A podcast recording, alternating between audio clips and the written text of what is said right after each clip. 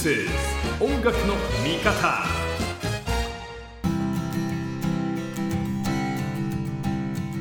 そのもう一つの、まあ、もちろん上京してきたって話から、うん。まあ、原風景の話をしましたけれどもあの知床ラウスっていうのはものすごいキーワードとしてご自身のねうん。体の中に入ってるものをあとは自由にいろんな形を変えてアウトプットするんですけどもう一つ音楽的な影響の一つが、まあ、この2人をつなげる、うん。そして紹介したかった理由の一つの例えばそのシガーロスっていうアーティスト、これ日本でも大人気なバンドですけれどもそれこそ北欧のうん。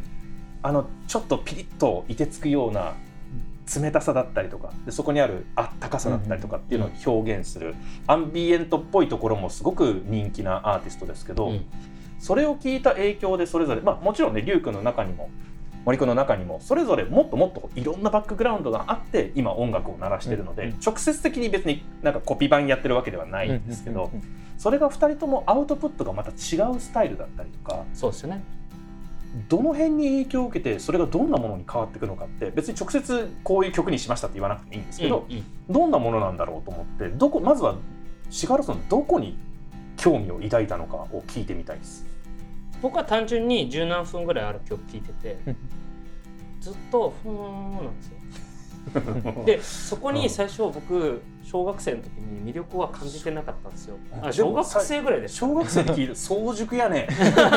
いや僕その時ぐらい大体みんな大学生ぐらいのちょっと小難しいのを聞いていいかなっていう時に解禁していくんですけどねれそうですね。小中ぐらいの時に、うん。そのシガラスとかトム・ヨークとかマジか。も早えな。やっぱりそういう時にこうその音が最初雑音にしか聞こえなかったんですよ。でもだんだんなんかそれが音楽に聞こえてきててはい。でそれにプラスアルファなんか声楽みたいな声がまだその4子なんですけど、うんああなるほど。これなんだと。うん。で僕その音楽なのかなってずっと研究をし始めてるんです。よだからずっと聞くことが僕の研究だったまあすでにその時点であのシガロスの勝ちだよね。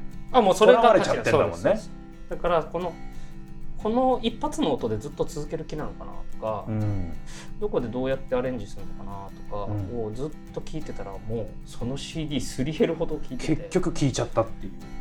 嫌じゃなかったわけだよね。要するになんでだろうって思うってことはもう興味が出てるってことだもんね。だからいや最初なんか「ん?」から始まるのが僕正解だと思ってて音楽もそうなんですけど。はいはいはいんなんだろうこれって聞き始めてずっと聞いてるっていうのが僕の、まあ、トム・ヨークだったり、えー、ヨンシーだったり、まあ、その美容区もそうですよね、はいはい。北欧のアイスランド系の人たちが一番与えてくれた刺激というか音楽を始めようと思った。だからでそこからヨンシーの声真似が始まるんですよ。僕わあえじゃあもう結構今の龍松山の歌唱スタイルの近いとか今ある？だから僕はそこで音楽学ぼうっていう概念よりかは声をどうかしようって思ってたとだから本来であれば音楽学んだ方がいいって今思えば後悔もしてるんですけどまあでも今思えばなんですけど、うん。まあ、それが声の方に行ったおかげで今のこのファルセッターとはい。言われているその上のすごい高いところに行けたかな、だから全員聴いてる人が全員ファルセッターだったんで、うん。めちゃくちゃ高い人たち、はいはいはい。美容区も聞いてるんですけどすごい高いで。すよそうね。男の人を歌うとすごい高いキーで、あれを無理やり僕歌ってたんで ハイパーバラードを家で熱唱してるこ中学生とか僕ぐらいしかいなくていいですね。超いいですね。でシガーロスは歌えないですよ僕は。コピーできないですし。だからそれの領域に僕も僕もそういう曲を作ってみたいっていうところから、えー当時あった GarageBand っていうまあ今もあるんですけども、うん。 GarageBand 幸い僕 Mac があって、はいはいはい。当時本当に GarageBand のベータがあってそれで打ち込み始めて、うん。作り始めじゃあ音楽へ向かわせたのも最終的に一番大きなきあのエネルギーはシガロスだったと言っても過言ではない。そうですね。まあだからレディオヘッドシガロス、はいはいはい。そこら辺です、という龍松山優君のお話。うん。うんうん森君聞きましょうか。森君はでももうね本当によりもインタビューとして出てますけど、とにかくいろんな 音楽に影響を受けてきた中でのっていうニュアンスですけど。シガロスはもうなんか自分が体験したことしか話聞いて聞くのが体験なんですけどうん。体験したことしか話せないんで、まあ、なんか筋が通ってるかとかわかんないですけど、うん全然全然。聞いてて懐かしいな。っていうのが一番初めに来て。ええそれこそ僕前も話した通りそのキャンプに行くっていうのはこの街があって行き止まりになった先の世界なんですよね。キャンプとかその友達と行くの。そ,、こから夏に行って夏休みの終わりと同時に帰ってくるみたいな。でそこを懐かしむ気持ちは音楽聴く前からあってはいはい。そのなんか大切にしてる心の風景とかがあったんですけど、シガーロスを聴いた時にあなんかその行き止まりから先の景色だったり、うん。温度温度感だったり夏のなんだろう夏のあの感じ、あでもあの感じそう俺には分からない可能性が高いけれども森君の中にある自分の夏といえばそうですこれっていうねしかも今から何年も前10年くらい前、若いまだ8歳。9若歳890くらいの時の新鮮な今から見てもすごい新鮮な感覚で飛び込んだ世界で見た波の音だったり星だったり友達との会話だったりっていうのになぜかシガーロスの曲を聴いた時にうん。たどり着いて。なんでだすごくないこれの話？でもやっぱりすごいですよね。僕もわかるんですけど僕ちょっと英語話せるんですけどわかんない領域なんですよ。あの人たちってキーワードみたいなそのやっぱりシガロス 4C, 4C ワードって言うんですか445ありますよ。はい445うん。そうなんだ。だから445なんでうん。わかんないですよ、僕らはい。絶対わかんないしアイスランド人もじゃあわかるかっつうと別にわかんないし、はいはい。そのぐらいの言語感覚の歌なんだね。でもそれって世界共通の言語。はいはいはいうん逆に音楽メロディーなんですそっかそっか誰が聴いても同じ条件なんだ、うん。でもそれを同じ条件で聞いたとしても僕も森君も違う情景が生まれる、はいはいはい。その心深い心の深いところにね。届く。すげえ。音楽やなしかもだって別に予備知識があって、こういう場所に合うこういう曲ですみたいなセレクションではなくなく。自分で勝手に自分のそのねそうですね。奥の方にしまってた景色が呼び起こされるってすごいすごい音楽すげえな。本当に個人的な思い。そうだよね。これはこのシガロ数にたどり着くっていうのは何で例えば僕兄貴がず兄貴がすごいオルタナ好きでオルタナの音楽しか流れてなくて。だって兄貴の部屋からアニマルコレクティブは俺が小学の時に流れてたぐらい。だからか。なんか複雑な 複雑だね。でも真ん中の兄貴はあの日本の j p o p 好きだったから森山直太朗が聞こえる。だからアニマルコレクティブと森山直太朗のこうカオスだね。ミックスそうカオスで。それもそれで面白かったです。どこでたるたどり着いたの？今ちょっと考えてみたんですけど。なんだろうファーストコンタクト、中12のくらいの時に。うん。やったらその自分の心象風景に触れる音楽。聞いたことないけど懐か探しいのを探してて多分エレクトロニカ北欧のエレクトロニカを掘って当たった。だからオルタナではなくそっちのなんかちょっとキラキラしたりはいなんか懐かしい温かい音探してたどり着いた。えー。なるほどね。やっぱり世代が違いますね。違うよ。だって検索の仕方が違うんだネットで？YouTube でしたね。わあ CD 遊ってたから。そうだ近所のお兄ちゃんとかじゃないわ け近所のお兄ちゃんもあんだよね実際ね。それはそれである。そうです。あー。それはそれでそうそうそう。原体験別の別の。そう。ギターの方に行くきっかけは、いわゆるアナログのその人づてだよね。そうですね。それはもう YouTube 見まくってその後にね。聞きまくっすごいな。すごいね YouTube って。てすごいっすね。一応そういやあの、うん、インターネットですよ今。いや本当に。そうです。びっくり。それぞれの原体験はそれぞれあるかと思いますが。うん面白いね。からそのシガーロスまあもちろん他のアーティストもいっぱいいると思うんですけれどもそれを音楽に体現しようとしてやっぱりでもテイストは入れようとしてるってことか懐かしいものも自分なんて言うんだろう。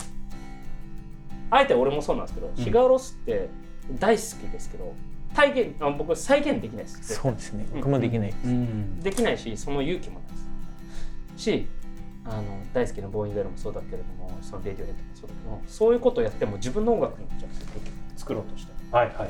いかたどり着かないとたどり着かないです。絶対これからも。うんうんで彼らがやってるとか彼ら彼らがやってくれればいいかと思っちゃってるんで、でも今その森くん書いてるものにはそのテイストを入れようとしてるかもう目指してなくて自分もそのシガロスから与えられたような刺激を誰かに与えたい。そうですね後者の方が近くて、うん。その感じたまあ明らかにシガロスの音楽はもう音楽飛び越えちゃって歌詞とか関係なしにもう音楽の力で他人に心象風景が広がる。っそうよね、うんうんていうところにを目指したいなっていうのがあって。それも歌詞も置き去りにしてうん。ギターだったりピアノだったりの音楽だけの世界でまず世界があると思うんですよね僕の中で、そこにたどり着くなんか目標の一つみたいな感じです、歌詞僕は後から書くんですけどまず音楽作る時は景色が見えるようには書きたいって思ってて、それはシガロスだったり、まあ、ボンイベルだったりっていうのとつながってるっていうのはあります。やっぱり自分が与えてくれたアーティストたちのように。ように。でもテイストとしてはでもはいまあどうでしょう。テイストが入ってるか。でも体の中に入ってたらそうですね。の音じゃないところであのー違うんだけどだからもしかしてブラインドテストしたらねうん。感じないかもしれないけど多分本人の中ではそれが自分の奥底に眠ったものと共鳴できてるんだったら、うん。そうですね。解釈としては多分出てるんだと思う。って多分。明らかに無意識のところにいるなって。いう 自のは分なりのシガロスやら。多分。僕カモメの声がすごいあれそこら辺にいるんですけど、うん。しんなんだ今ね頭の上の方をねグーでグーでやってます。示してます。無意識のあるんだね。波の音だったり無意識のこの小さい頃聞いたカモメはもういずっと泣いてるんで寝てる時もいるだろうね。いて。ところですかそういうことです。屋根の上にいるんですよ寝てる時も。で泣き続け泣き続けててもう僕の無意識の中にいる懐かしい音の一つとしてあるんですよ、カモメ。それと同じくらいのレベルにシガロスの音楽があるのかなはいはい。懐かしいっていうそれはか単純にコピー版したいとかそういう話じゃなくて、うん。なんかもううん。生きてる 生きてきた中でそう。いうのがあり,、ありますって。わかるかなこれ聞いてる人。それね。分かってほしいな。10 18でそれはもうすでに感じてる。そうなのよ。これから新しいアーティストと出会った時の衝撃をまた吸収できてあとでもそこそこのもうねそのアーカイブと知識はある,、うん。あるわけですから、うん。解釈がここで早いんですよね。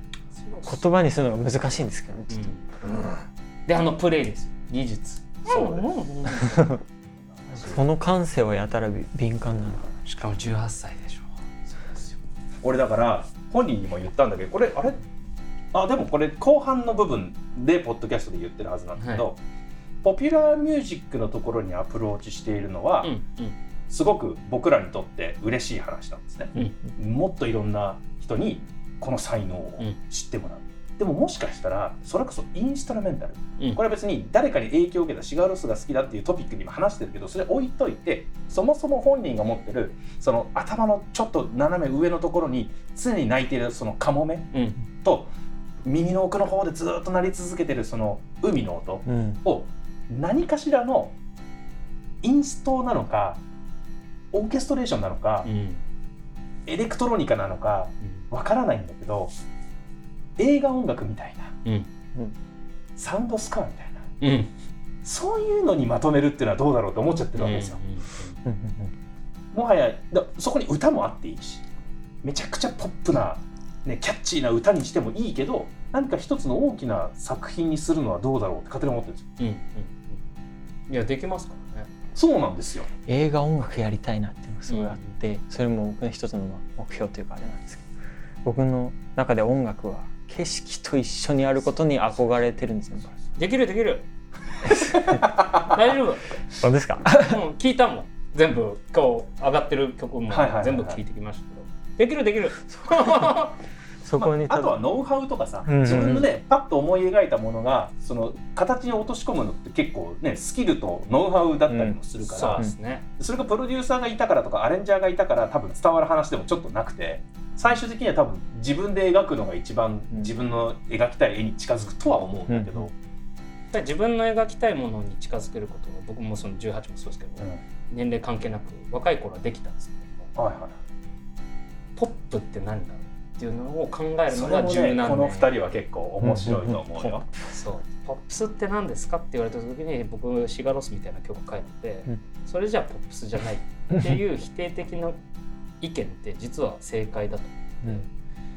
それを書けるかどうかのうん。あれなんですよね。もう本当にどっちかの道しかなくて。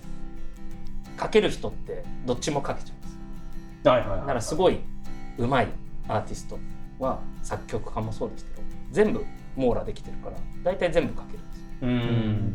でそれのうまさもありますけど、ポップスをこの曲って言われた時にプロデューサーもそうです。けどアレンジャーも振って一発目で出せるようなアビリティっていうのは育てていく、うだね。まあ、経験値だな。と思うんですけど、まあ、さっき言ったようにその映画音楽もそうですけど BGM とかって自分で見たものとか自分で感じたものしか出せないからすごいもうね有 有利なんですよ彼は。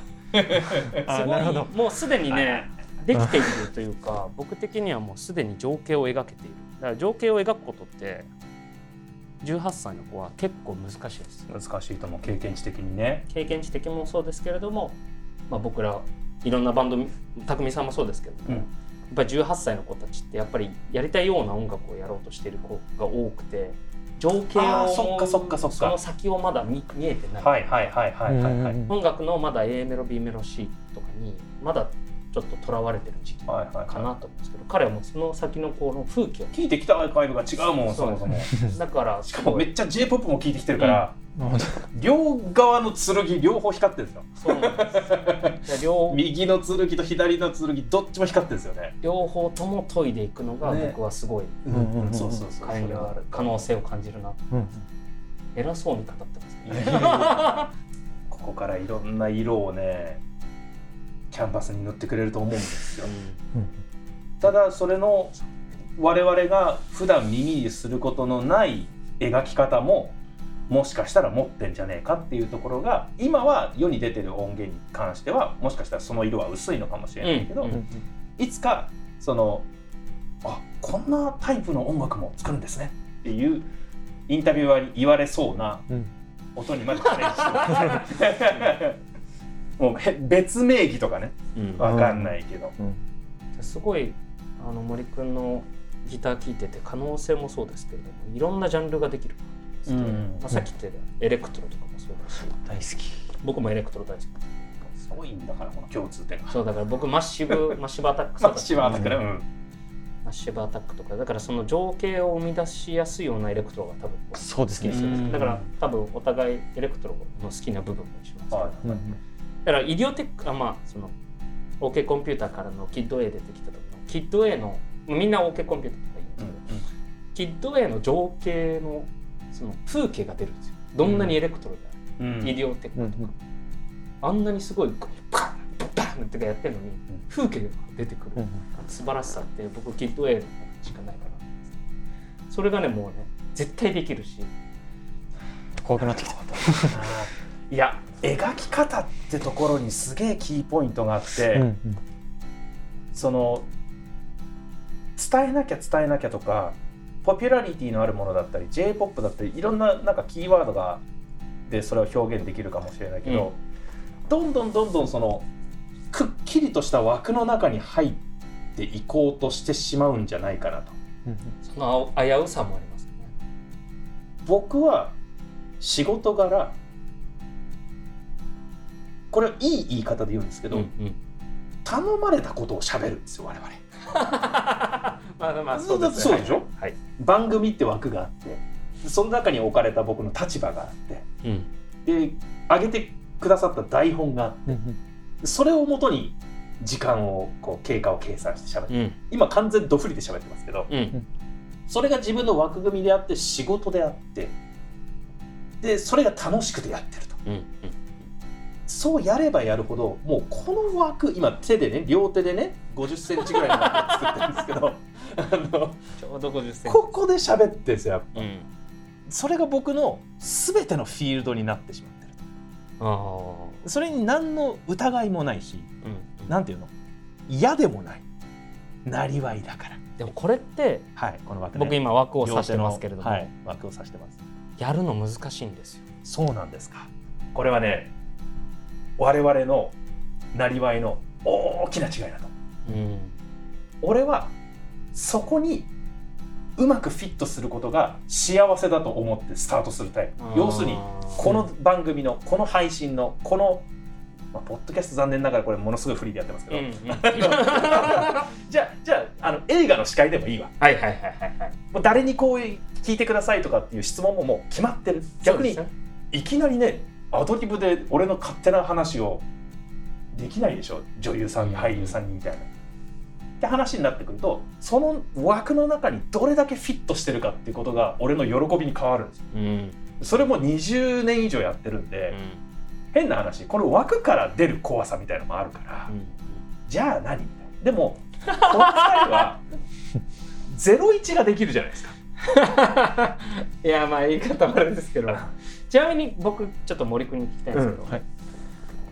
今そのこの枠っていう話から、あの音楽を作る時って最初僕ってこのポップスを壊そうと思って僕は音楽始めてるんですよ。はいはいはい。その辺の解釈も聞きたいね。そう。どどっちなんですか？やっぱポップスはやりたいくて書いてるのかこのポップスあーな難しいな。ABC っていう概念を僕なくしたかったんですよ。だから最初に書いたこ曲って E と A のコードだけをずーっとやってるだけで。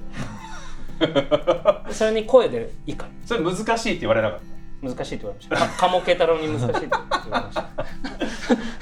でもまあそういうそのポップスの概念を壊しつつどこか懐かしいようなものを書こうとしてたのが僕の最初だったんですけれどももう最初やっぱり書こうとしてるものってある程度そのポピュラリティっていうのを目指して一応書いているそうですね。ポップスを書こう。でまあ壊すに近いのか分かんないですけどその中でどんだけテイスト入れるかうんだったり、まあ、自分のギターで変わったことやるか。それがもちろん個性になるわけですし。でもやっぱり骨組みはポップス骨組みはポップスだと思ってますね。たあうん。ポップス。今今まで出してる3曲はポッ,、まあ、ポップスか分かんないけど ポップの歌物っていうかサビがあって、まあ、構成があってっていう中でどんだけできることやるかうんっていう感じで作ってますね。だからそこはすごいやっぱり僕ね18の頃そこはちょっと違うところなんですよ、僕まずサビっていう概念をなくそうから始まっていて怖くてできない。で多分サビが好きなのかな、そうね。ああでもそれはあると思う。うん、すごいメロディーサビに来るこう A メロ B 重ねてサビに来たこの展開の美しさだったりがすごい好きなのかなっていうのはまあ確か日本人だからなのかもしれないですけうんうん。にでもそれは確かに感じた今そこはちょっとこの2人のもしかしたらアプローチする一番スタート地点のもしくは今は全然違う解釈でうん。リオ松似たような山の楽曲に向き合ってるかもしれないけれどもちょっとした違いだね。で羨ましいんですよ。僕も18の頃これ気づいとけばこんなに長くかからなかったなって勝手に思ってる。鴨慶太郎とかに別にちょっともうこれは売れないなとか言われるような曲じゃなくてちゃんと ABC 作ってサビっていうものを書いとけばよかったなって。あらただその自分のテイストを入れながら。ね、20年イタリアにいてはい、何がロックで何がポップでっていう解釈はもしかしたらこの我々が暮らしていたそして自然と流れてくる音楽と違うところからスタートしてるから、うですね。だって自分が影響を受けてるのにそれがないんだから、うん。その自分の文化的側面に入ってないものをうんこれやんなきゃダメだよって言われるっていうのはクリエイターとしてはさちょっとショックなわけじゃないですか。そうですねあといいってなるというか そういうことじゃないですか。うんだからそこへの葛藤はもしかしたらそこは個人差があるかもしれないけど、でも確かになその枠ね。だからすごい羨ましいのがポップスから骨組みから始める人ってうんうんうん崩すことって簡単なんですよ崩してる人が始めちゃうとポップスやるのが難しいんですよそうだね。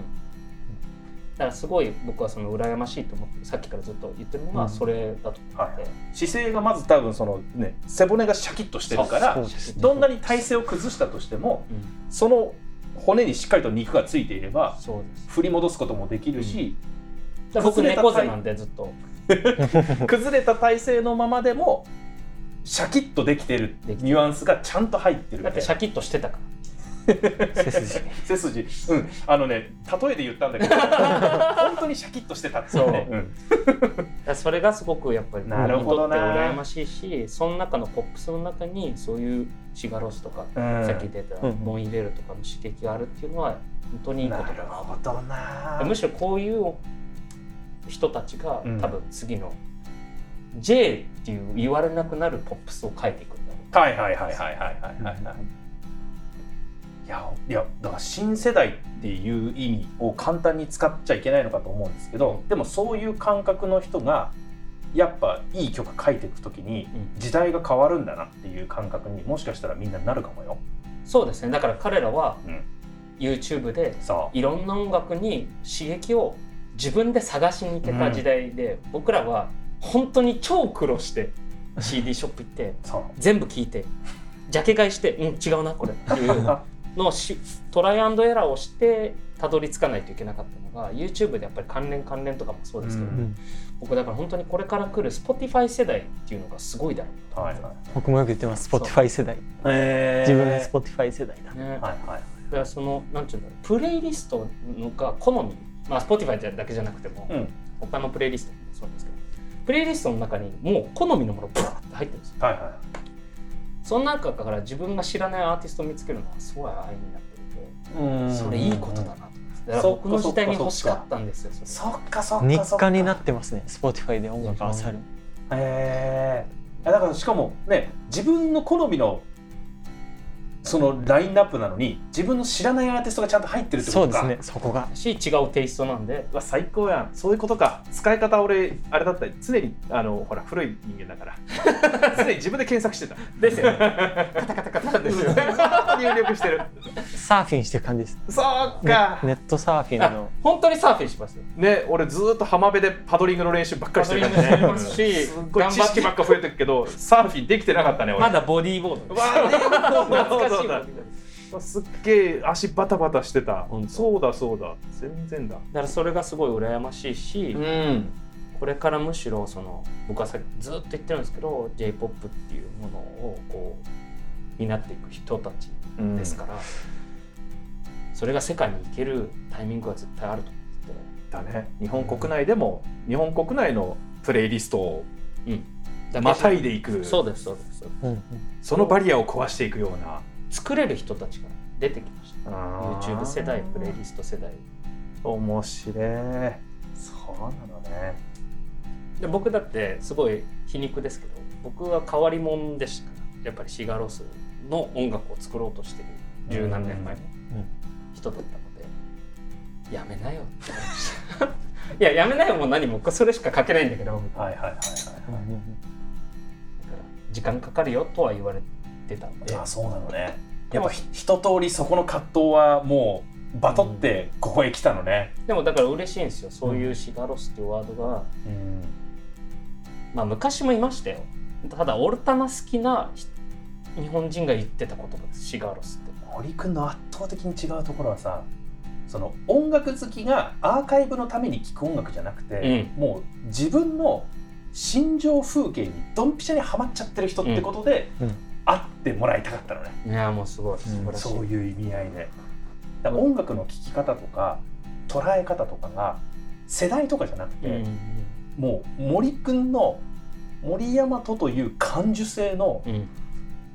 すごいところなんですよやっぱ話聞くとね。うんそういう才能ということでやっぱもっと知ってほしいなって思う気持ちはもちろん生み出された音楽ねその歌声だったりとか、うんぎもちろんギターのフレーズだったりとかうんっていうところでもみんな聴いてほしいなっていうところあるんだけど、もうだけどねすごい置いといてっていうのはすごい失礼なんですけど声もいいしギターもうまいしなんだけれども情景なんですよ僕見えてるのだから。本当に、うん。あの刺激になるお話を今日もお二人に伺えたのが。いや刺激になりすぎて僕と匠さんがいっぱい喋っちゃいましたね。本当ねごめんね。こんないに引きつけて、うん。あの饒舌にさせるいや本当ですよ。うん。嬉しいです僕も親に感謝です。産んでくれた。いやー！もうそんなこんもうないい人いる？ちょっと今十字架切りそうになりましたよ。いい人いる？感性はなんか自分で意識してるわけでもない。うーん。18歳でその言葉言いました、無理ですよ。うん、無理です。一番ロックンロールな時代だったんだは女の子のことばっかり考えてます。同じくです ダメ人間なら俺たちは頑張ろいや頑張ろう。もっといい音楽を世に届けよう。うですね。はい、えー 最終的に大人が反省して終わるまさかのインタビュー会になりましすたが。いませんでした。ということで、えー僕自身も初めてちゃんとね、えー対面できたし、えー、龍君も紹介できたしとうんいうことで、音楽の見方、えー初の2度目の登場うん。森山さんでしたけれども、すいませんねおじさんたちがいっぱい喋っちゃって、はい。ねとても我々は刺激を受けた回でございました。むしろなんかディープな曲をうん。やりたいのであれば、う。んぜひプロデューサーとして迎えておおお願いします。ディープ系は特に。ディープ系。ピアノとアンビエント担当？ああもうアンビいやピアノアンビはちょっと無理ですけど。ねえ。でもピアノ担当、はいピアノかで龍松山にないギター弾く方いらっしゃいいやますもうめちゃくちゃ思うんですよ。そうですよ。習いたいまさかのギターやりたい回答で来るとは思わなかったね。聞いてていいな。ってやりたい相当時間かかる、うんちなみに最大でどのぐらいあの練習してたんですか？一日。14ああもう。That's too much. 中学時代ですけどね。そうすれば休日。いつか到達できる。そうですね。休日はも休日はもうずーっといやもうそれだから。いやもうあんなあんなすごいことになるにはそれなりの時間がやっぱかかる、ショートも取れますしそうですよ。ということでとにかく刺激を受ける。うん。対談をさせていただきました。森山君やっとお会いできたのがうはい。幸せでございました。どうもありがとうございました。ありがとうございました。ということで、はい。久しぶりに我々、うん。しっかりとこうやって対談でできましたねそうです音ね楽の見方引き続きこれやっていきたいと思っております、ちょっとごめんなさい、はい。締める前に言いたいんですけど、はい何でしょう？二十歳の時になったらまたやりたいです。酒飲みながら。うわ二十歳になったら酒飲みながらやりますか、あいいですね。お願いします。したら2年もう経ってるんで東京。うわこれもうね一番いい時期ですよ2年東京これって止まらないよ、うん。編集大変になるぐらい。4時間ぐらい話 恐ろしい回になりそうですけどね、すいませんでした、ということで、はい。じゃあ二十歳になった時にできるように、はい。我々も頑張って続けたいと思っております、えー音楽の見方森山斗君ゲストに来ていただきました。ありがとうございました。ありありがとうございました。ということで音楽の見方藤田匠と龍馬山でした